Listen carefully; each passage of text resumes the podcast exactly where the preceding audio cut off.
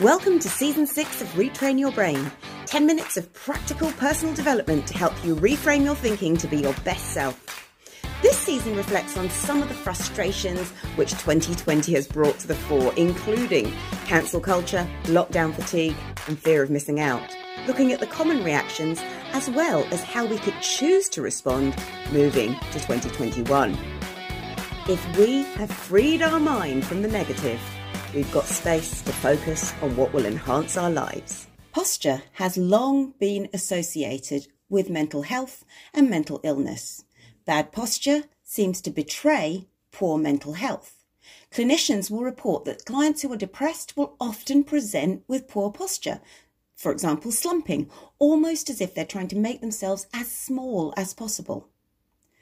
Also, physically Poor posture can lead to pain in joints, lack of mobility, and a number of other issues if it becomes a lifetime habit.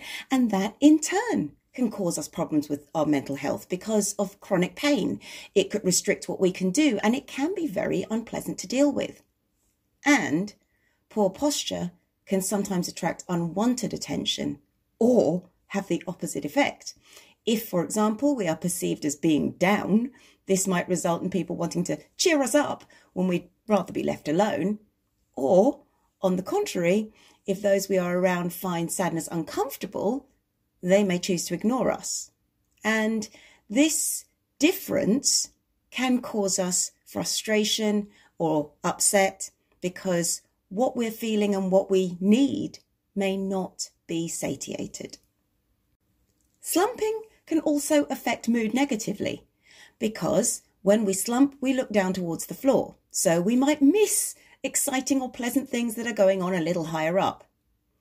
Also, it can give the impression that we're not confident, and then people may treat us as such, and that results in us feeling less confident than we were to start with. In a study by Petty in 2009, it was found that depending on their posture, students believed more or less in their self reported positive traits. In other words, if they were slumping, they were less convinced in their positive responses compared to when they sat upright. This study goes some way to suggest that slumping can lead to a lack of confidence in oneself.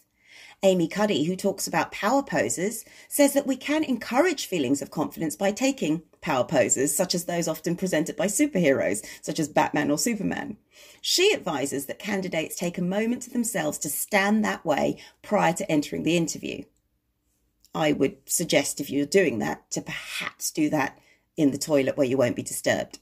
But nonetheless, the physiological truth may well be that when we stand firm, i.e., shoulder width apart, both feet planted firmly on the ground, we are just physically more solid.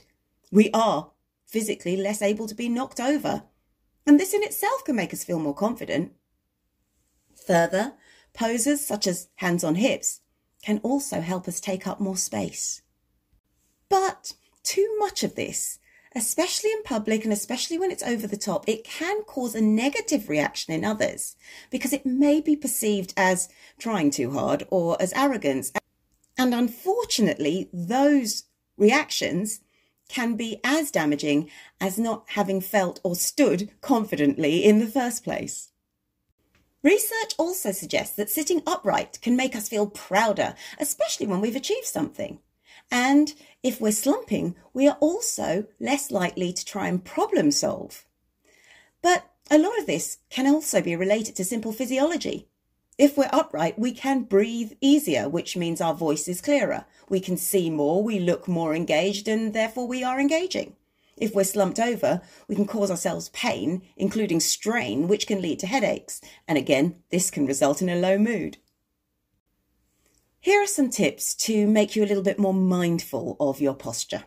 Number one, notice how you sit right now, if you're sitting or even standing. Are you slumped over? I personally have a back harness. It's sort of like a bra holster type thing, which keeps my shoulders down and back. What this does for me is simply it works as a physical reminder because I know that if I become aware of it, I'm probably slouching. But also, I don't know enough to correct myself naturally, so I don't notice it without the harness. So, this physical tool helps me make good posture a habit, especially when I'm at my desk. Some people choose to sit on one of those Swiss balls rather than having their back on a chair, and that too improves their posture and has the bonus of improving core strength. Number two is a little tip from my theatrical knowledge on posture and correcting it in others. If you are aware that as you stand with your hands simply by your sides, you can try this now. Look at your thumbs. Be aware if they're pointing inwards towards your leg. And if they are, roll your shoulders back and you'll find that your thumbs face forward. Thumbs are a giveaway if they're pointing inwards because it does show there's a very slight slump in your posture. But rather than thinking I must puff my chest out, just simply roll your shoulders back and down. Now, in the same way, for tip number three, as a researcher was able to induce depression through slumping, if you're feeling down, see if changing your posture to one that is upright improves your mood. And if it does, that's a really quick thing we can do. Number four, if you notice poor posture in others, take a moment to think about what you're doing and then correct yourself. And number five, make stretching part of your regular routine. I now incorporate two simple stretches, arms and legs, before I sleep and before I get up. And actually, with that, I add a further mindfulness technique. I stretch and I think about one thing or one person I'm grateful to have in my life. And then the second stretch, I think about one thing I'm looking forward to in that day or something that I'm grateful for in that day. And those two things also help improve my mood and my psychology and help me move forward into the next day with intention and positivity. That's all for this session. For more practical tips, The Leader's Guide to Resilience is in bookshops now, or try my free self development tools, tips, and guided meditations on my YouTube site, Dr. Audrey Tang, or articles on my website, www.draudreyt.com. And remember, choose to be awesome because that's who you are.